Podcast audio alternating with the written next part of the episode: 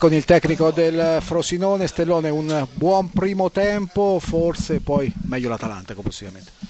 Sì, nel primo tempo sicuramente meglio, meglio, noi, abbiamo speso molto, abbiamo creato diverse, diverse, occasioni da gol e non ci siamo riusciti, forse perché apposta nel primo tempo si è speso molto, nel secondo tempo siamo un po', un po calati, è uscita fuori l'Atalanta soprattutto nei minuti finali dove ha avuto due o tre occasioni dove siamo stati bravi noi a, a non subire gol. Insomma, l'aspetto positivo di oggi è, è l'aver mosso la classifica, anche se volevamo ottenere i tre punti per ridurre il, lo svantaggio da, dalle squadre che ci stanno davanti e l'aspetto positivo è non aver subito, subito gol perché comunque ultimamente ne subiamo parecchi quindi eh, è un punto che muove la classifica sicuramente eh, volevamo ottenere eh, l'intera posta in palio per tanti motivi non ci siamo riusciti ma lavoriamo perché la strada comunque è ancora lunga e le possibilità sono ancora tante. In effetti qui tutti ci credono abbiamo visto il pubblico che fino all'ultimo vi ha incitato ma la strada è francamente durissima no ma è dura ma questo lo sapevamo non ora lo sapevamo sin dall'inizio dell'anno. Insomma è normale che, che se non vinci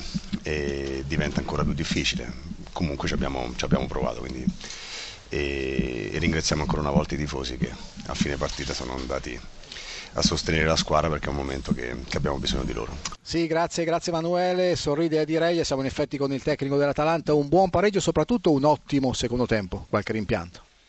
Sì, negli ultimi dieci minuti quando hanno calato l'intensità, forse non perché ha spinto molto il primo tempo, l'ha, messa, l'ha preparata in questa maniera. La gara non era facile il primo tempo contenerli, ci aggredivano tutto campo, poi sono calati di intensità e noi verso la fine, gli ultimi dieci minuti abbiamo avuto un 4-5 opportunità.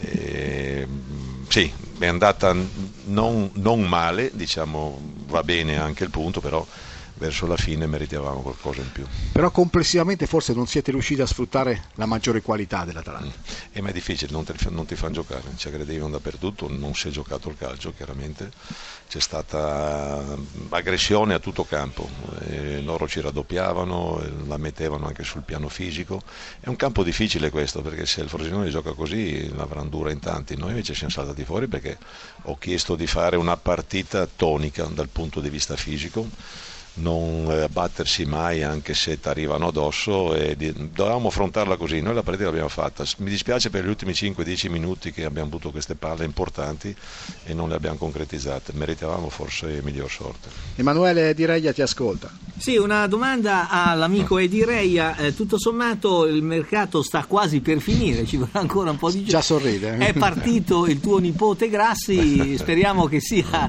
eh, l'ultimo della serie, Edi. No, ma ha rotto le scatole questo mercato perché già dall'inizio, dal, dal primo di dicembre, eh, abbiamo parecchie richieste, questo ci fa piacere sicuramente, però c'è un po' di distrazione, no? perché sai, un po' i procuratori, un po' uno, un po' l'altro, e non vedo l'ora che finisca. Eh, mi dispiace molto perché non è che non si prepari bene le partite, però un po' di distrazione c'è. Eh, io spero che non ci siano più di qua alla fine altre turbolenze, alt, altre turbolenze ma soprattutto che non parta nessuno, perché ci abbiamo messo molto per mettere a posto questa squadra. È partito Maxi prima, adesso con, eh, con Grassi e ci sono ancora altre richieste. Vorrei che si finisce qui, insomma.